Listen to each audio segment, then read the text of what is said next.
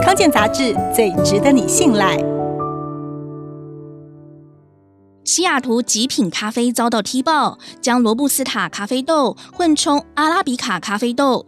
究竟两种品种的咖啡豆有什么不同呢？一般来说，大众对于阿拉比卡的评价比较高，大多用在单品和精品咖啡，而罗布斯塔则常被认为是次级咖啡，一般多用于即溶或滤挂式咖啡。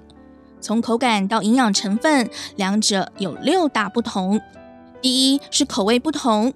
罗布斯塔通常被描述为烧焦的轮胎或是橡胶味，带有浓烈的香气，有核桃和巧克力味；而阿拉比卡的香味就比较温和。依咖啡的产地和处理方式不同，风味从清甜到浓郁都有。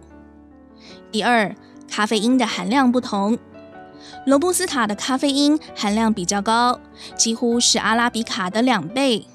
如果为了提振精神，或许罗布斯塔会是个不错的选择。第三，脂肪含量不同，咖啡的香气和滑顺口感来自于脂肪。阿拉比卡咖啡含脂量比罗布斯塔高六成左右，因此咖啡的质地光滑柔和。不过，如果要做出意式咖啡 （Espresso），上面那层浓郁金黄的泡沫，由罗布斯塔豆来做可能比较好。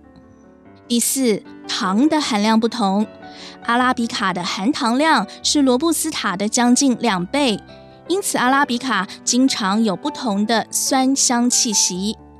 第五，绿原酸含量不同，绿原酸有抗氧化的效果，也是咖啡酸涩苦的来源。